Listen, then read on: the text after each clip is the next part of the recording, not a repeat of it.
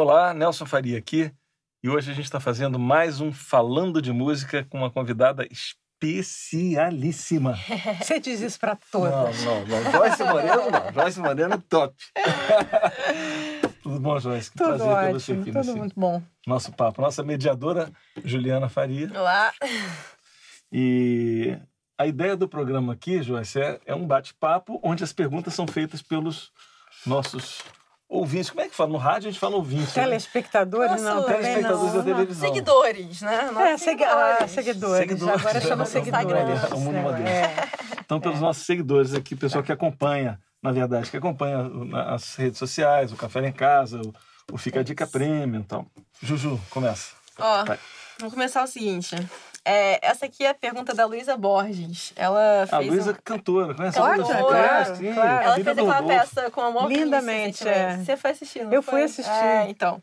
Aí ela faz assim, ela, ela fala o seguinte: a Joyce foi assistir a peça com Amor Vinícius, em que eu cantava, e fiquei com muita vontade de conversar mais com ela sobre o assunto, principalmente quando me dei conta de que ela havia cantado e tocado com Vinícius de Moraes. Então, como foi trabalhar com Vinícius? Como é que foi ter sido a única mulher a preencher o lugar da voz e do violão nesse formato de show, que foi o poeta Ah, Violão? né? agora eu entendi É. tudo. Tá certo. Não, é verdade, é verdade. O que acontece, eu conheci Vinícius logo do início da, da carreira, né? Da chamada carreira. Carreira é gozada, é uma palavra gozada, parece que você está correndo atrás de alguma coisa, né? Mas, enfim. É, então, logo no início, Vinícius, meu primeiro disco, a contracapa foi escrita por ele. Uhum. Nós nos conhecemos. Quem me levou na casa dele foi Wanda Sá, que me viu no show, ela soube que eu tinha sido classificada no festival. Falou: Ah, Vinícius tem que te conhecer, ele vai adorar, não sei o quê. E realmente ele adorou e foi muito legal, a gente ficou super amigo. Ele ouviu minhas primeiras músicas, falou: Você é feminista. Eu nem sabia que raio era esse, né? O que, que era esse negócio? Mas eu tô falando de 1968, né? Ó. E aí, bom, a gente manteve a amizade esses anos todos e tal. Quando chegou em 75, no Réveillon de 74 para 75, ele me, a gente se encontrou numa festa e ele me fez um convite que ele estava indo para fazer uma temporada no cassino lá em Ponta del Este tá. no Uruguai.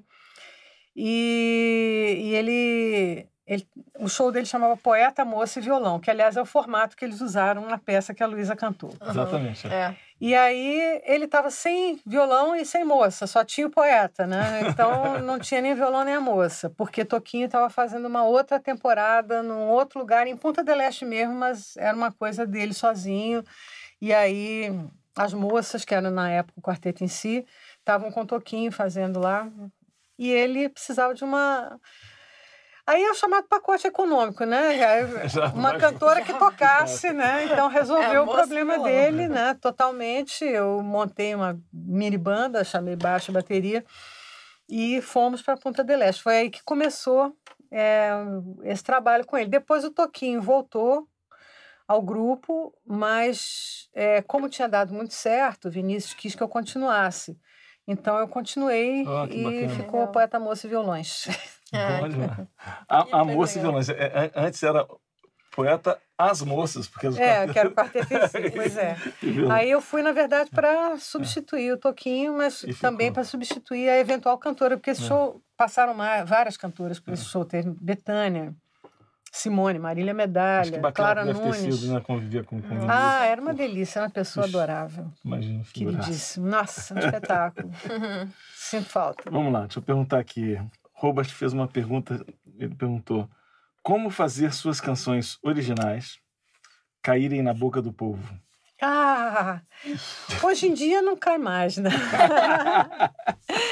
Isso era no tempo que, que o povo ouvia rádio, né? Que você tocava na rádio, que havia um interesse grande, né? Por, pela produção que era feita nesse tipo de. O que, que é isso que a gente faz? MPB, talvez, a gente É. chama, né? É um- uma sigla que não quer dizer muita coisa, mas hoje em dia.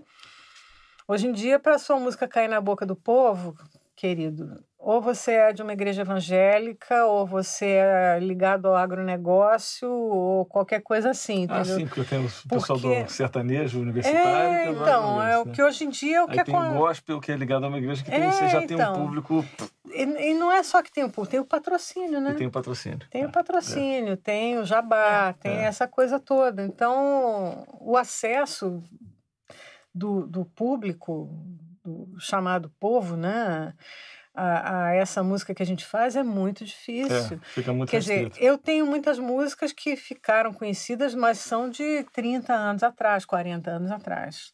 As coisas que você produz hoje As coisas que eu produzo chegar, hoje, né?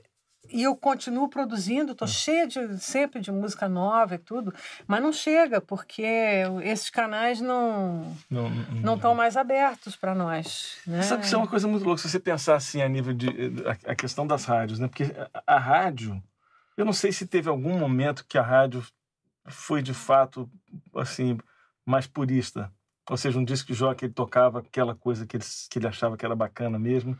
Eu acho É. que no começo era assim. Eu cheguei a conhecer algumas pessoas, por exemplo, na Rádio JB tinha o, o Luiz Carlos Saroldi, na Rádio MEC tinha o, o, o Jota.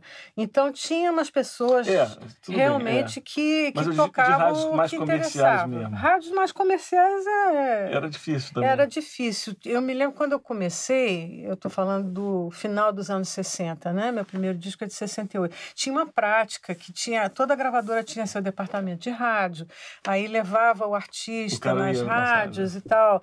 E aí você chegava na rádio, tinha umas figuras lá. Na época tinha um nome engraçado chamado de Caetitu.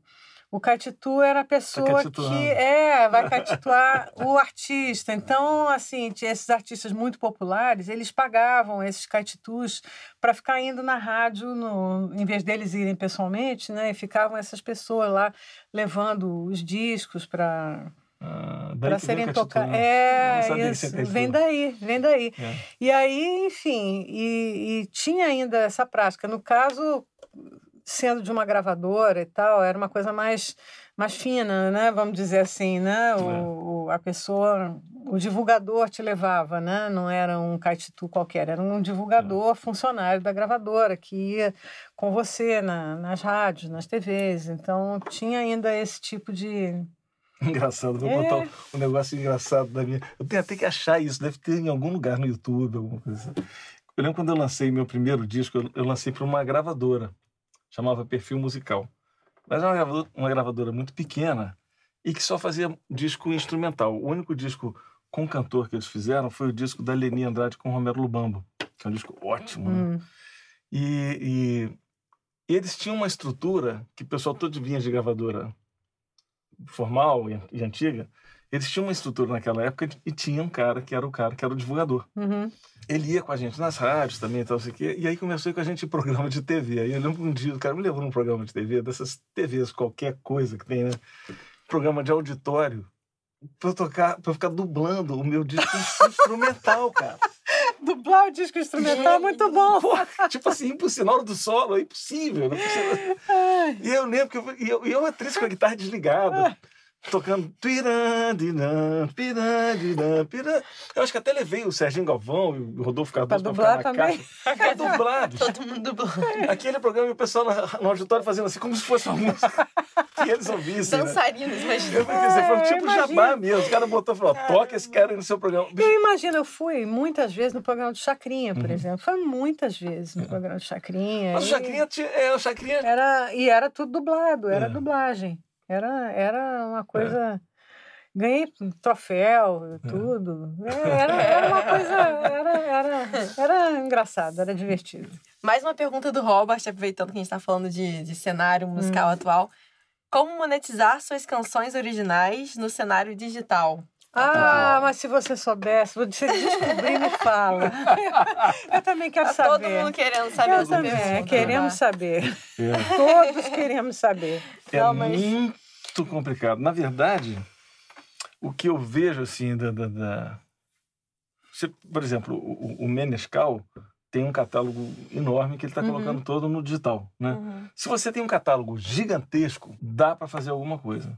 Se tiver um catálogo muito Ganhar grande. assim uns 50, 100 reais por aí, né? Não, o catálogo gigantesco dá pra ganhar mais dinheiro.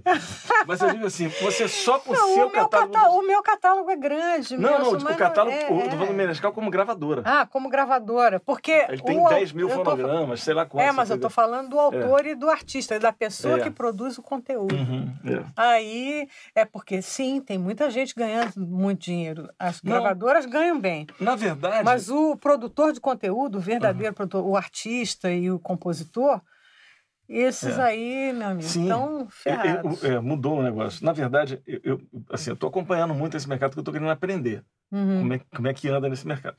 É, o cara, por exemplo, que tem vários fonogramas, o cara é dono de uma gravadora, pega o Menescal, ele tem muita, muita coisa que ele Hum. produziu lá com gravadora. Ele vai ter um volume grande e isso aqui, cada disco ou cada artista vai gerar um volume muito pequeno. Mas se você tem vários artistas, Sim, aquilo ali vai claro. acabar somando Não, uma isso- coisa isso, razoável. Sim, Agora, se você pega uma pessoa, por exemplo, independente e coloca um trabalho ali, aquilo ali para render alguma coisa, meu amigo, se você botar rende. 5, não, 10 não rende. discos, isso aí para render alguma coisa é uma E relação... nem para o cara que, que, que não é independente, mas que grava numa gravadora, também a- Sim, a, parte que lhe cabe nesse latifúndio é muito É muito pequeno, pequena. porque ele só fez ali três, eh, sei lá, ele só fez dez o produtor fonogramas. de conteúdo ganha muito É, pouco. ele fez 10 fonogramas. O, o cara ele tem, tem mil, mil e quinhentos ou dois mil fonogramas, é isso aqui. Então acho que é por aí. É. Mas eu acho, eu sinto que, que as coisas vão melhorar. Eu sinto que vão melhorar. Algumas coisas eu acho que são interessantes no mundo digital é que é o seguinte, o, o mundo digital está pagando mal ainda, paga muito mal.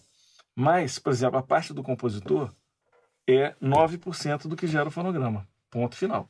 Isso vai para o compositor ou para ou a editora do compositor mas que vai é rachar muito, com ele. ainda assim é muito pouco.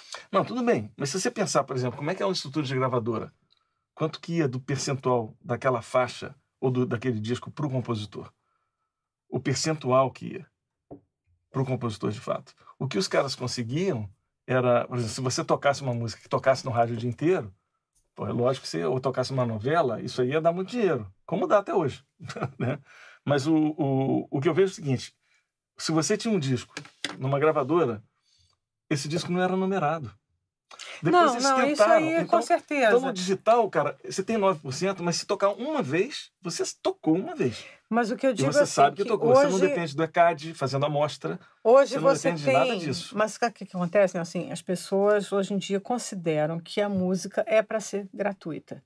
Então, acaba... Você não vende mais CD, a não ser no show, quando a pessoa quer um souvenir, compra Sim. um CD. Sim. Né? Então, tem todas essas questões. Mas aí é que tá.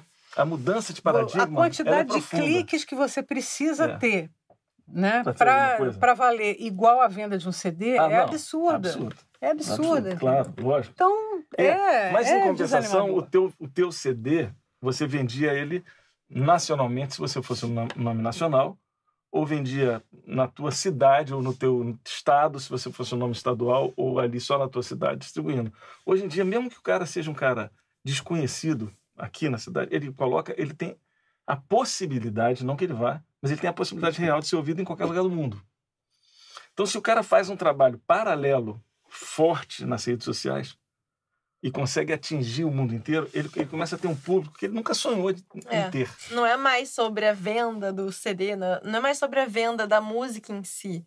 É sobre você conseguir fazer um trabalho que, que atinja muita gente. Aí você vai usar, enfim, diversas ferramentas aí na, inter- na internet para tentar fazer isso. E a partir disso, você conseguir converter esse público, né? agora que você Uhum. fala com milhões de pessoas na internet, converter esse público para alguma coisa que você Ou consiga monetizar, de forma monetizar. mais, mais É. direta. É, o que eu acho é o seguinte, o que eu vejo no momento, no momento, assim, eu não posso prever o futuro, mas no momento o que eu vejo é o seguinte, o artista que não é performer, ou seja, o compositor, o letrista principalmente, né, que normalmente no não, é palco, é. performer, é. a condição de sobrevivência ficou muito mais Muito difícil, mais difícil. porque o direito autoral está pagando muito pouco. É. E se você é um compositor, não, não digo nem o, o artista que canta no disco ou toca no disco, mas o compositor, a pessoa que cria que ali criou a, música. É muito, é muito difícil. Você pensa num artista como Dorival Caymmi, que morreu com 95 anos, sem ter nenhuma condição de saúde mais, de idade, por tudo, né? De estar se apresentando em público. E ele conseguiu, até o fim da vida, viver de direito autoral. Não é todo mundo que é Bibi Ferreira, Uhum, entendeu? é. Então é um negócio Totalmente. que é um negócio que Sim, é um negócio. preocupa, É, você fica mudou, pensando, de é um fato, cenário mudou. difícil, É. é. um cenário complicado. A única coisa que eu penso é assim, eu acho que o cenário mudou e ele não tem como voltar para trás. Não, não, isso aí Então- é- são profissões em, É, em- em- desuso, extinção, em exatamente. extinção. É, Então, Uhum. é, é compositor, é jornalista, é fotógrafo, sabe? Exatamente. São Então, algumas que- profissões que vão exatamente. Vai ao longo vão do sendo tempo. substituídos por outras coisas. Eu acho assim, se a gente quiser, se a gente quiser ter uma visão esperançosa do futuro, Positiva. positiva, eu, eu vejo assim, eu acho que hoje em dia não está legal. Mas eu acho que tem algumas coisas, como eu falei, né, no digital, pela primeira vez, você tem, você tem certeza, você tem um relatório com tudo que aconteceu com a tua música. Uhum. Se ela tocou 500 vezes, 5 mil vezes, 15 mil vezes, você sabe, ela tocou 15 mil vezes. Antes, tinha ali um, um ECAD, onde na rádio isso só privilegiava as 600 mais tocadas da semana. Uhum. Quem, quem não estava nessa lista podia ter tocado uma, 10, 50, 500, ele não ganhava nada.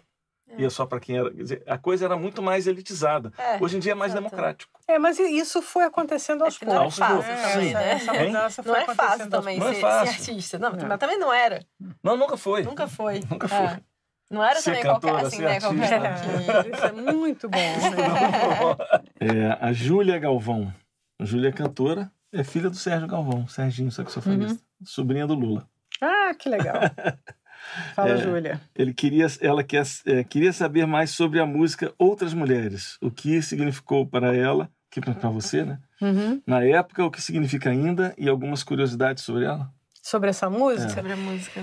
Essa música foi. Você pode dar uma palhinha do Mulheres? Posso, claro, vamos lá. Aí a gente, todo mundo vai saber Aí do Vai que saber está do que, que se trata, né?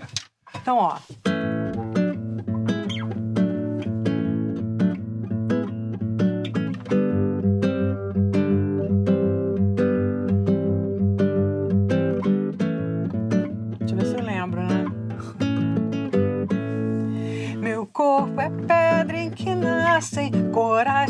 Sargaços e líquens.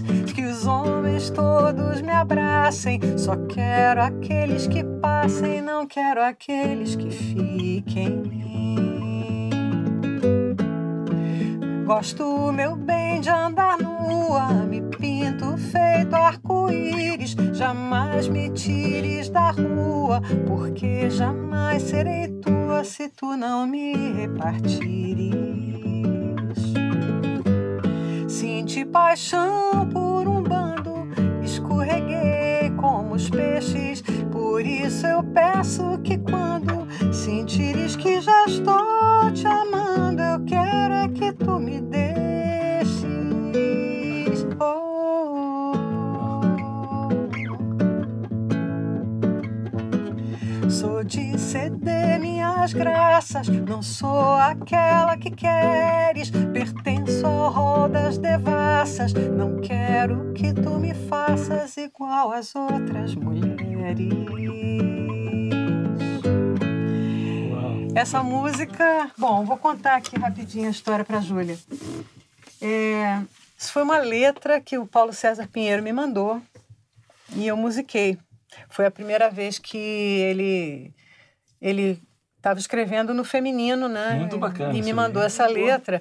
Só que tinha umas palavrinhas que eu pedi a ele para trocar, principalmente o título. O título dessa música era Meretriz. Ah, Aí, é- aí eu não é falei, dele. ó, Paulinho, meretriz não rola, porque Essa outras mulheres vão se identificar com isso. É. Por que, que a mulher que quer, tem seu, É. seu próprio desejo e não quer ficar presa e ali, por que, que ela tem que ser chamada de puta, né? É. De É. meretriz, De no meretriz, caso, é. né? Que loucura. E eu, eu tava tocando essa música em casa. Porra, Você estava tocando, eu estava exatamente, exatamente imaginando exatamente o oposto disso. Pois é, então, é uma coisa de uma liberdade, De né? liberdade. Eu estava tocando essa música em casa, passou a minha filha mais nova, de 14 anos na época, ela falou, nossa, essa música é minha cara. Eu liguei, Paulo, Paulinho,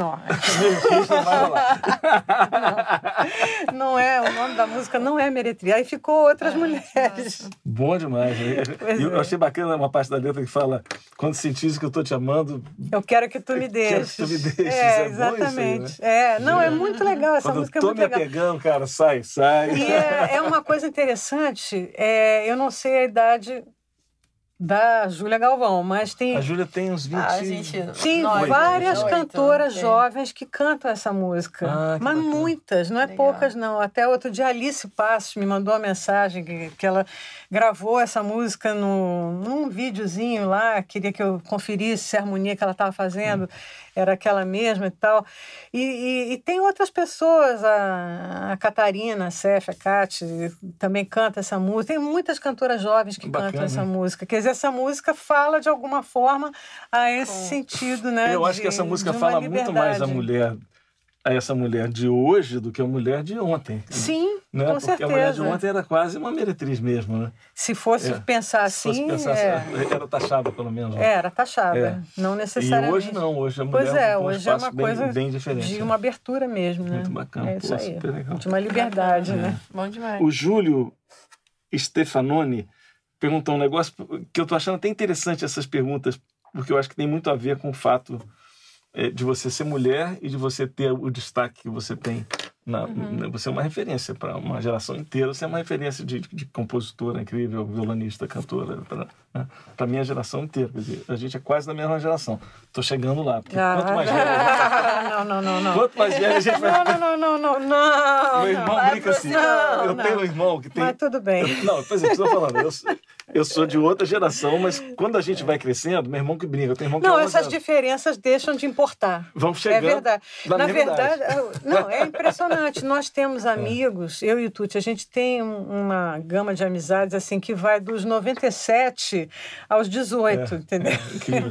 É muito Foi legal. você falando é com, muito legal. você foi fazer com, com o- Você falou em 68, você fez o trabalho com o Vinícius, né? Isso. É, eu falei, cara, eu fiquei pensando, eu tinha cinco anos. Pronto, tá vendo? Porque você nem É. sabia, né? Nossa. Mas exatamente, quer dizer, você foi uma geração, foi, quer dizer, foi é, referência para essa geração inteira e é uma mulher que, que de fato, é, também pelas letras das músicas que você cantou e canta, também coloca uma posição muito clara da, da mulher, né? De, tem várias músicas suas que falam da, mul- falam Ah, da mulher. né? Grande parte do meu É. repertório. É sempre Eu um adoro, assunto é, que me, me interessou muito, né?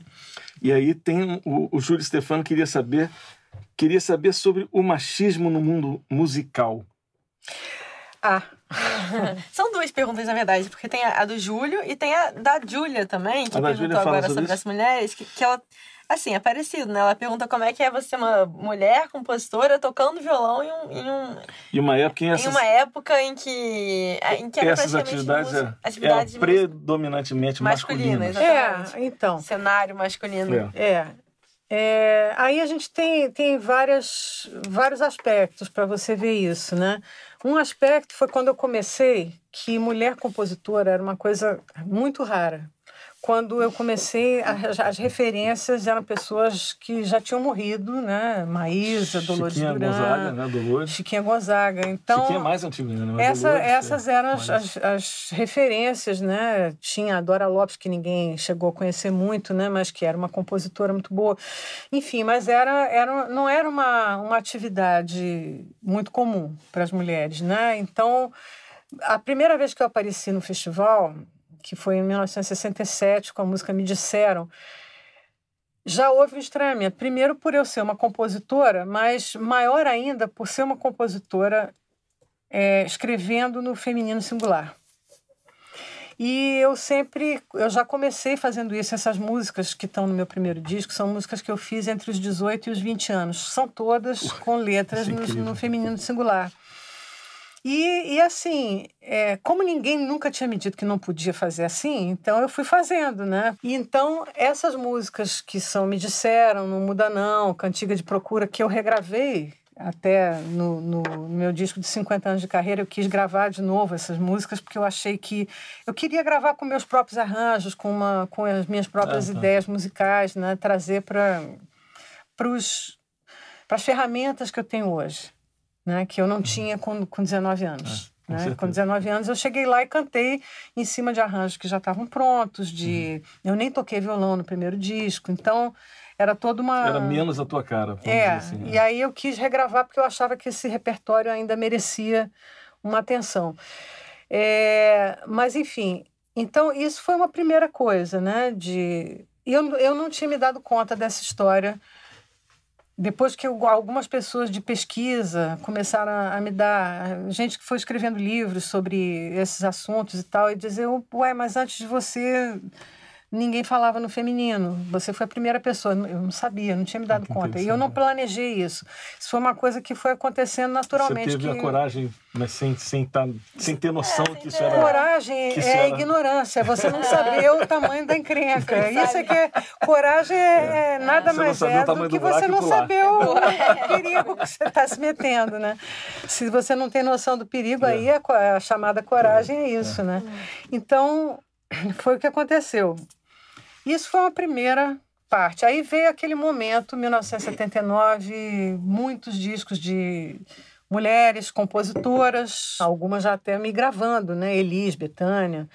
Né? Então, as músicas vinham, Joana, as pessoas estavam gravando minhas músicas também, né? O pessoal fala, ah, foi o boom feminino que aconteceu em 79 para 80, né? Feminina, o meu disco Feminina saiu em 1980, mas eu já estava na área desde 68, meu primeiro disco, uhum. 69 o segundo e depois em 75 tem o Passarinho Urbano, alguns discos meus que não foram lançados, que foram gravados no exterior, que nunca saíram como projeto com Klaus Ogerman e tal. Nossa, e, e aí o Feminina, ele vem, ele chega em 1980. E daí para frente, eu considero, muita gente pensa que é meu primeiro disco, e eu também penso que é o meu primeiro disco, de certa uhum. forma, porque é o primeiro disco que eu tomei é, o controle. E aí é que vem uhum. o que eu queria dizer. Esse controle de você, se, se você olhar o, o, a ficha técnica do Feminina, você vai ver que o, os, o violão, aliás, os violões, né, que muitas vezes eu dobro ali, sou eu que estou tocando, os arranjos de base fui eu que fiz, é, vocal de apoio, estou ali junto com as pessoas armando. Então tem uma presença, a maioria das letras é minha, é, enfim, é, é um projeto meu, uma coisa que foi pensada. E é um né, cara? Que é uma coisa que eu pensei, um era acerto, né? tudo que eu queria dizer estava ali, todas as coisas que eu queria dizer, toda. Então tem uma, tem realmente um projeto próprio ali, uma ideia, né? Aí é um outro é um outro passo além daquela compositora que começou com 19 anos, lá atrás, entendeu? Ali já é uma pessoa que sabe o que está querendo fazer. E aí vem a outra questão que vocês perguntaram, o negócio do machismo. Uhum. É, é tem, uma, tem uma questão de você trabalhar com colegas homens. E assim, eu sempre acho o seguinte: eu escolho, sempre escolhi as pessoas para tocarem comigo é, por um ponto de vista, um critério puramente musical. Então, às vezes, as pessoas falam: ah, mas não tem mulher na sua banda. Podia ter, podia não ter, isso não, não quer dizer nada. Não quer dizer que está na minha banda, no meu tocando comigo no momento quem está disposto a embarcar no meu projeto. E já trabalhei com grandes instrumentistas mulheres, tipo a Renee Rosnes lá nos Estados Unidos, que gravou comigo. Ah, trabalhei com a Antônia Diné aqui no Brasil num projeto que eu fiz de programas de TV, onde ela era assistente, tocava um segundo violão, que era super competente. Enfim, tem hoje em dia tem mulheres instrumentistas, assim, né? Mas a mulher instrumentista é um outro barato. É um outro barato. Quando eu comecei de violão assim, tinha Rosinha, Rosinha é. de Valença. E todo mundo dizia: "Ah, o Baden Powell de saias". É. né? Ninguém dizia que o Baden era rosinha, rosinha de calças, em hipótese alguma. Eu já fui Chico Buarque de Saias também, uma época, logo que eu comecei. Mas, enfim, e aí, às vezes, você vai trabalhar com colegas que, que não, não consideram como se você fosse um músico, sabe?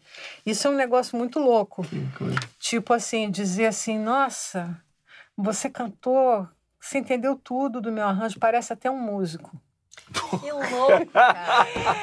É, sabe? O cara sem saber, ele tá ofendendo é, não, profundamente. Assim, querendo é, mas isso, isso é. assim, são pessoas que... Não é por mal, entendeu? É porque a pessoa tem um pensamento muito antigo é. em relação a é. isso. É. Né? Até, até a questão do que, o que vem Tocar violão música, como né? homem, compor como homem, isso é, Ah, é a história da minha é uma vida. Eu, eu ouvi isso a vida inteira. É. Você toca que nem um violão que nem homem, Sim. você, né? Você, você compõe como homem. Eu ouvi isso a vida inteira e, e é um- uma verdade. Então isso é um outro, um outro patamar, um outro degrau que a pessoa tem que, que cumprir É. ali aquele até é um- você conseguir É um esforcinho um, a mais. respe- um respeito é um esforço a mais. e é o esforço a mais que qualquer mulher que está fazendo um trabalho tem que fazer sempre um pouco em dobro.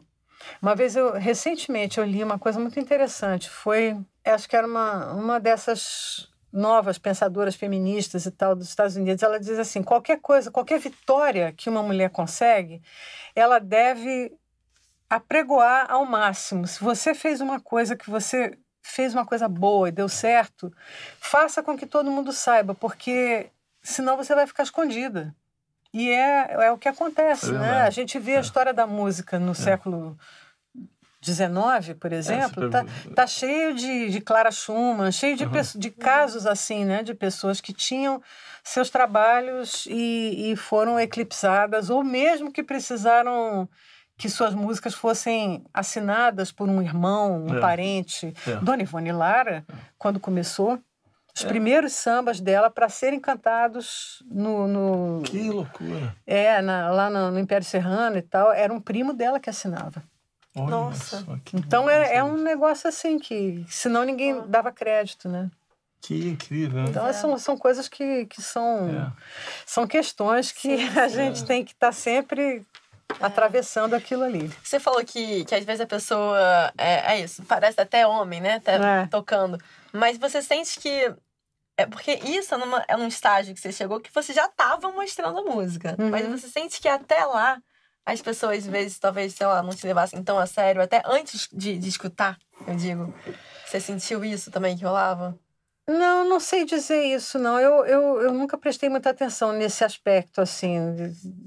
Mas o, o, o, que eu, o que eu falo, assim, é muito na lida do dia a dia mesmo, né? De você estar no dia a dia ali trabalhando com as pessoas e tal. Até que chega uma hora que você fala, bom, então eu vou organizar com quem eu vou tocar, quem vai trabalhar comigo, esse sim, aquele ali não, esse aqui tudo certo, esse daqui vai ser complicado. Então, porque você começa a pensar nas pessoas que vão respeitar você pela música, Uhum. independente de, Ah, de qualquer gênero, Gênero, ou, é. ou gênero, número, grau. então, então é muito, muito isso, né? Essa, é- pelo menos comigo a minha experiência tem sido assim.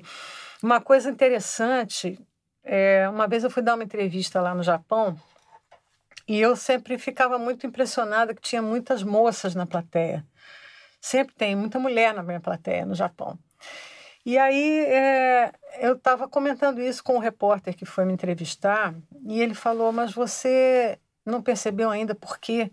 É porque elas se sentem representadas. Ah, sim. Porque você é uma mulher que compõe, que canta, que toca e é band leader de um grupo masculino Uhum. e ainda assim você tem a sua vida, você tem família, tem marido, É. filho, não sei o quê. É, isso, E isso é uma, isso para as mulheres incrível. japonesas é uma, é. uma, é uma coisa muito inspiradora. né? É, porque é uma conquista de fato. Isso é uma, é uma realização grande, não é, não é, É, qualquer coisa. enfim. É, não é qualquer coisa. É um negócio. Enfim, é, é uma É. coisa que realmente eu acho que para o Japão é um país onde as mulheres também têm essa dificuldade, né? Hum. De, de se colocar e tal, tem, tem esse lado muito machista lá. Quando eu comecei aí, ainda nos anos 80, ainda tinha aquela história das mulheres andarem um pouco atrás, do, o homem ia na frente, a mulher ia atrás. Depois, hoje em dia, não. Hoje em dia você vê casal de mão dada até. Mas é uma coisa mais. É um país muito, muito reservado nesse sentido, assim. Você falou de feminina. O, a Luísa Bonavita tá perguntando aqui como é que se deu a composição de feminina. Essa merecia uma palhinha. É, essa, essa ah, total. precisa. Então, é, eu, eu meio sigo um pouco essa coisa do Hermeto, de que a fala é uma coisa muito musical. Total. Né? Esse trabalho da Meta, inclusive, é incrível. Ah, Não, é, é Eu- espetáculo. e eu- tá- é genial, adoro. Não, e é genial e tá, tá fazendo escola pelo mundo, né? Eu, Total. eu tenho visto Cada vez mais. cada vídeo. Pensamento negativo atrai pensamento negativo. Pensamento positivo é o que os ingleses chamam wishful thinking. Né? Pensar positivo. Pensar positivo, querer pensar positivo, atrai bons fluidos. Eu sei exatamente os instrumentos de que nós precisamos dispor para atingir esse objetivo. E eu tenho, sobretudo, dentro de mim, uma fé enorme em Deus e um ideal. Então, e o feminino é assim. A minha filha, a mais velha, ela era pequena quando eu fiz essa música. Fiz essa música em 77.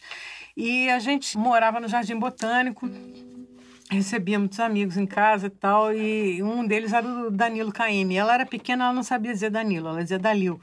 E o apelido ficou, inclusive, até hoje. Fala, Dalil. As pessoas chamam ele de Dalil. Até hoje, até na família. Mas foi ela que começou. E aí, é, um dia ela perguntou para mim assim: Ô mãe, cadê o Dalil? Eu falei: ele tá na Bahia tocando com a Gal. Que máximo isso. Aí, de repente, eu falei. Ô, mãe, cadê o Dalil? Tá na Bahia, tocando com a Gal. Tá na Bahia, tocando com a Gal. Começou meio isso, entendeu?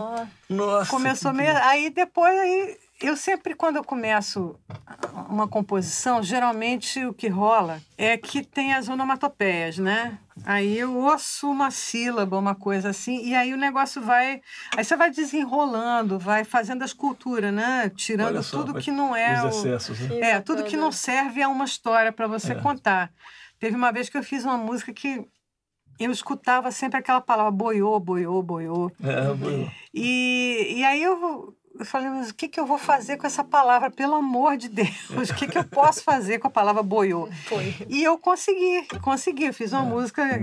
Lua cheia, cor de tangerina, na paisagem nordestina, desenhada em papel.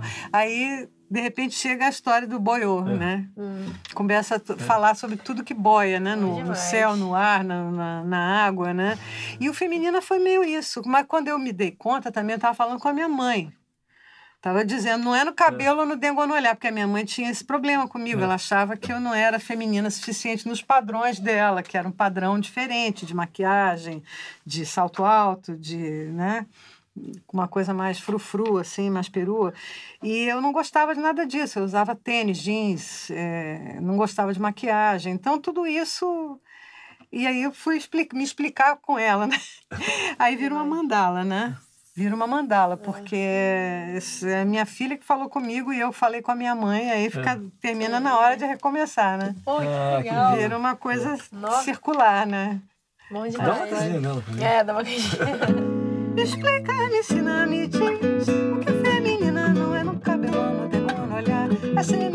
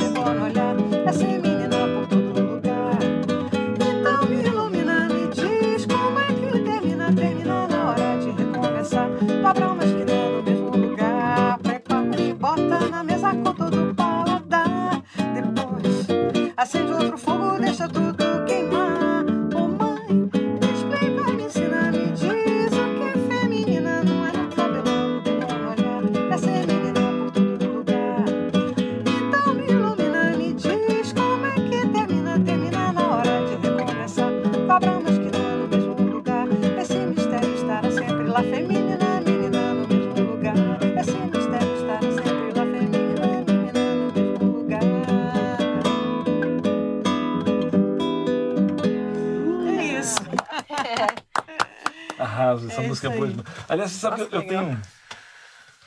Eu tenho um, um livro, aquele livro The Brazilian Guitar Book. Que lembra? você, você botou Eu feminina, eu muito legal. Eu essa- vi, eu é, vi, sensacional. Essa levada aí. Eu adorei. E, e, e não fica a dica prêmio, a gente tem você ensinando. Aquilo ali É. você tá dando de bandeja, é bom demais, né? É legal. Vou fazer uma pergunta aqui do Gustavo Baião. que é um, um parceiro seu. Meu parceiro, até você gravou cantor. numa faixa, né? É. Que é uma música minha com ele. Você fez uma participação linda, arrasou. Opa, obrigado. sempre. Aliás, você abriu uma voz boa, adoro aquela nona no meio de minutos. Pô, fica tão bom. É, ele pergunta assim: Joyce, uma vez no estúdio você me contou a história de como nasceu Taxi Driver e da participação do John Hendricks na música, né? Conta pra gente como é que foi isso, essa então, história. essa história é a seguinte, é... eu estava contratada pela Verve, que é o braço jazzístico da é. hoje Universal, na época chamava Poligram, né? Isso foi anos 90, início dos anos 90. E aí é, tinha muita pressão para que eu cantasse em inglês. Eu tive que. Aí o Tom ficava botando uma, uma pilha para mim, dizendo: não, você tem que fazer. O Tom que você está dizendo? Jobim. É o Tom Jobim. Tom Jobim. Intimidade. É, é, não, Tomzinho. o Tom Não, é que ele, ele falava: não, você mesma pode fazer. Nossa, você fala inglês tão bem, isso aqui, você mesma faz isso aqui. Eu não queria, eu, eu achei que eu sempre me dei melhor escrevendo originalmente em inglês do que tentando verter as minhas próprias ah, letras, é. né? Mas, enfim, o Taxi Driver foi composto, portanto, originalmente em inglês. E foi uma história verídica, uma história que me aconteceu. Eu estava em Nova York numa noite, tinha ido ver um show com uma amiga e tal. E, e, na volta tava aquele frio de rachar na rua, não passava táxi, não sei o que. Ela arrumou uma carona e eu fiquei na roubada lá sentada, esperando para ver se aparecia. Apareceu um táxi, um cara com uma, uma cara esquisitíssima, assim, de quem não dormia vários dias, né? Eu já meio assustada, mas era, era melhor do que ficar na rua, né? Então eu peguei o táxi e disse para ele para ele me levar para o endereço onde eu estava ficando, que era a casa de uma outra amiga que ficava no Lower East Side. O Lower East Side hoje em dia é um lugar caríssimo em Nova York, que hoje com a gentrificação é. tá tudo muito caro, né? Mas na época é, tinha assim Avenida A, B, C, D, né? Que o pessoal dizia. Antes da primeira avenida. É, é. Então, A era attention, B era beware, C era crime, D era death. então era. Era um lugar bem relax. É, mas era onde, ali, onde né? morava. Não, não, não. É do outro lado. É, é, do outro lado. Era no, no East. Era é, no é, East. Tá. Então, bom, enfim. É, casa da minha amiga Lise Bravo, que você certamente conhece, né? Que também canta e tal, e é a mais famosa fã dos Beatles, porque gravou com os Beatles, né? Então, que nem eu falo Tom, ela fala, não, o Paul, o John. é, tem isso, né? Cada qual com o seu Beatle. Né? Os meus Beatles eram Tom e Vinícius, assim, por exemplo, né? E João. Mas eu estava na casa dela, que morava em Nova York nessa época, e era no Lower East Side. Aí, quando eu dei o endereço pro cara, Primeiro, o cara já começou a contar que ele tinha mandado o carro para cima de uns, de uns, rapazes, porque ele achou que ia ser assaltado, que os caras eram, eram negros, e, e aí mandando aquela bem, né? Racista. Bem uh, N-word, como eles é. falam, né? Aí eu já comecei a ficar meio assustada, né? Quando eu dei o endereço, ele começou a, de, a dizer: Mas você vai para esse lugar mesmo? Aí perguntou: De onde você é? Eu falei: Ah, eu sou europeia, eu sou francesa. Aí ele também ama. Aí já melhorou, porque ele falou assim. não, não, mas se ele falasse, eu responderia. Né? Eu, é, então você foi safa. Não, mas eu, lá tem aquele negócio que diz o sobrenome. O sobrenome dele era Schultz. É. Aí eu não podia dizer que eu era alemã, mas, enfim. Aí ele me deixou lá e, e, com a seguinte recomendação: não, my dear, cuidado com essa área aqui, tem muito latino aqui. Nossa! Toma cuidado com essa área. E aí a, o, o mote da música é o What's a nice girl like you doing in a place like this? é o mote da Ai, música, né?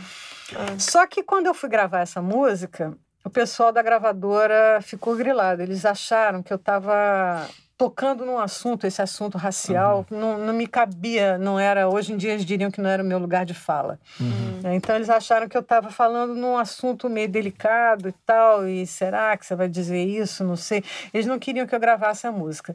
E eu, eu tinha certeza que a música era legal e que ia, ia dar, dar pé.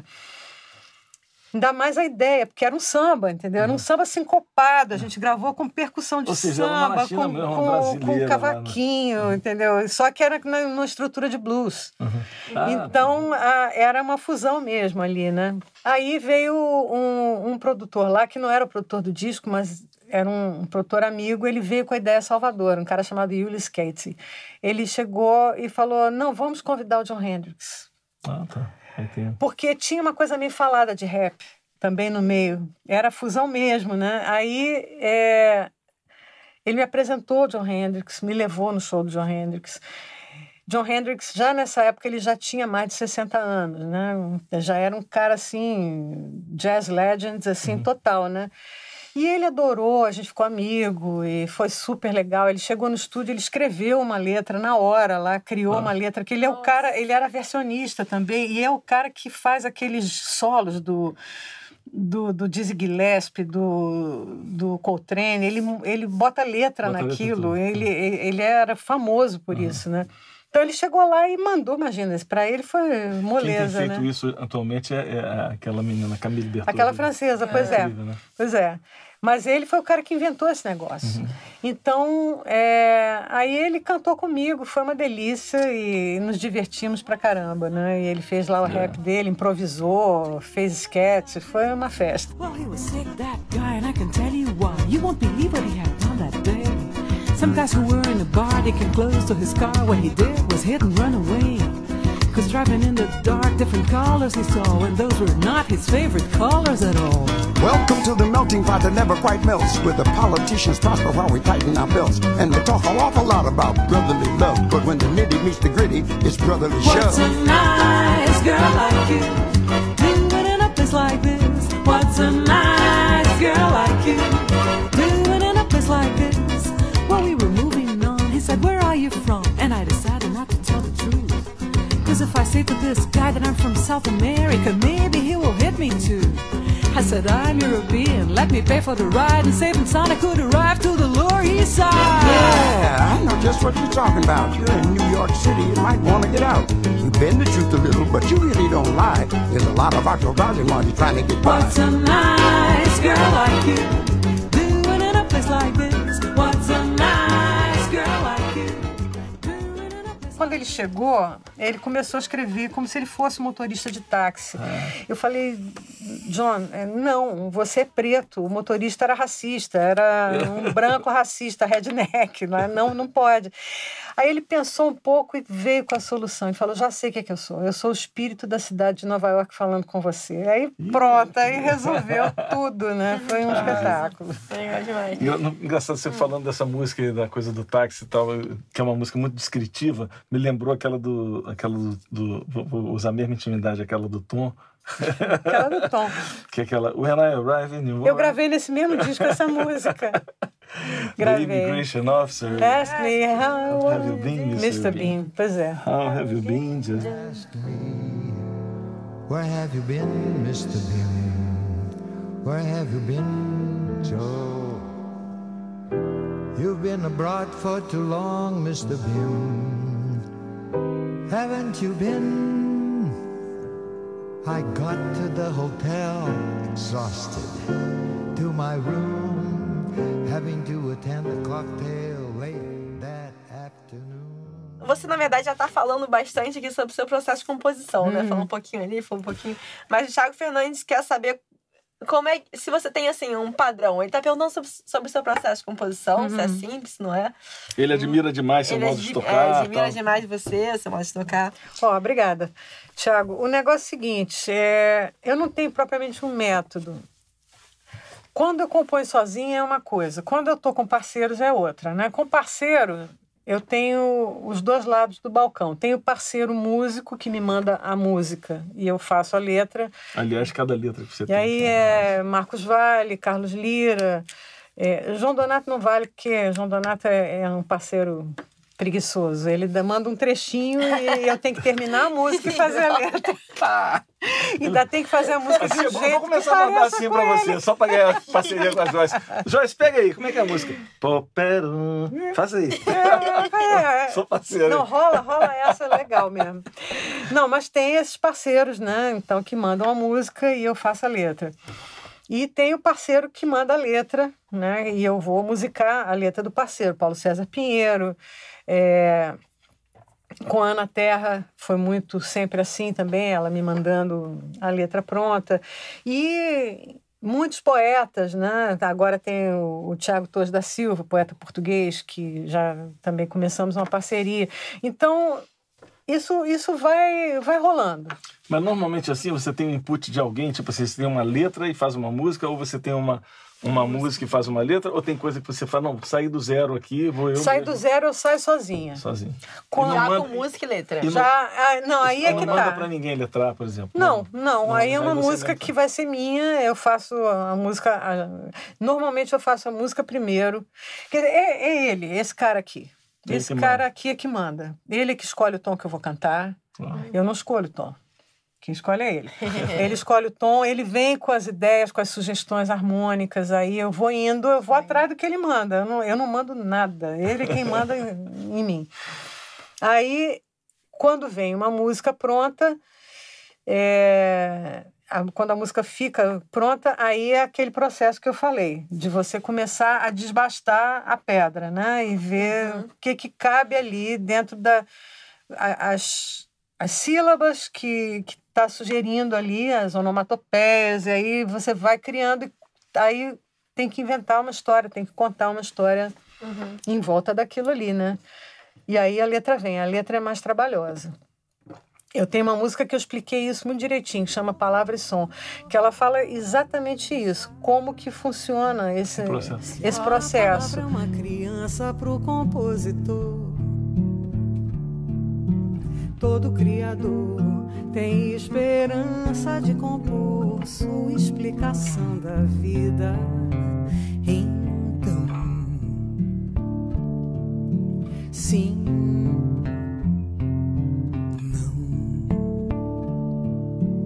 Se a palavra a gente ajeita pra caber na boca. Se a palavra fica louca pra virar canção. Se a palavra não respeita o tempo que levou pra encaixar na melodia. Essa música, ela, ela explica exatamente isso, que ela fala isso, que deixa a música descansar primeiro, a música ficar pronta, ficar lá dormindo, descansando na rede. E aí você vai trabalhar, porque o trabalho, é, porque o canal da música é um canal muito aberto, está sempre aberto aqui, é vertical. Na letra é horizontal, é horizontal. Você tem que ah, ralar, aí você troca uma palavra, escolhe outra, essa não, essa sim. E aí você vai, vai trabalhando a letra. É. Você, tem, você tem letras lindas que eu adoro. Você tem uma música com. Essa música com. E era a Copacabana. Ah, pois é.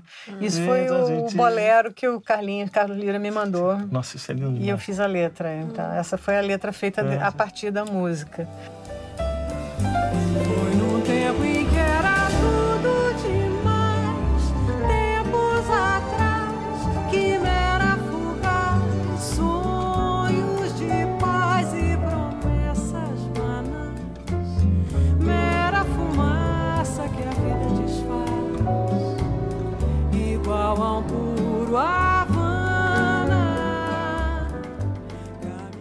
Essa música me inspirei, sabe em quem?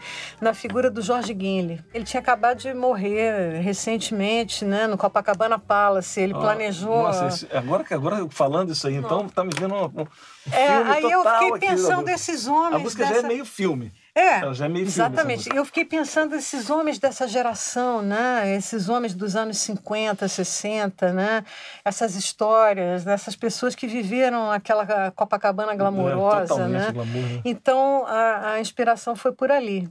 O Júlio César ele fez uma pergunta que é a seguinte: falou assim, muitas músicas suas ou a maioria tem execuções com levadas bem claras de samba e de samba bom. Quem você ouviu do gênero samba para te inspirar na levada? Eu cresci no Rio de Janeiro, então a minha infância, nos anos 50, era muito é, regada a carnaval, a samba-samba mesmo, né? O samba-samba. E o samba cadenciado, daquela época é, era mais cadenciado. É, e o samba, cinco, o samba sincopado é, também, sincopado, é. aquele samba sincopado também, o samba urbano, né? uhum. né? Então tem é, Noel Rosa, ouvi muito.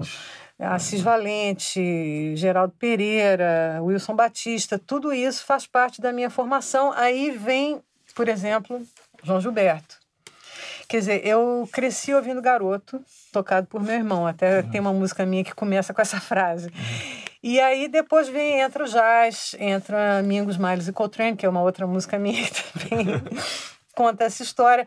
Ou seja, vai virando uma, uma grande fusão, um, um grande caldeirão de, de influências. Mas, definitivamente, o samba sempre foi uma coisa muito presente. Eu sempre me senti muito ligada ao samba. É onde eu, eu fico muito à vontade. É no samba mesmo. É. Tem, tem uma do Tico aqui que eu acho que é boa também. O Tico de Moraes é um cantor uhum. que mora lá em Brasília. Sim, sim, sim. Cantor, também. guitarrista. Guitarrista, super. Maravilhoso. É, ele fala que te admira muito como violonista e tem você como grande referência no instrumento. Encantado com a sua voz e forma de interpretar, interpretar, também. E ele gostaria que você. Ele fala assim: gostaria que comentasse sobre a importância da letra para o intérprete. Então, é, volta e meia faço uns workshops no exterior.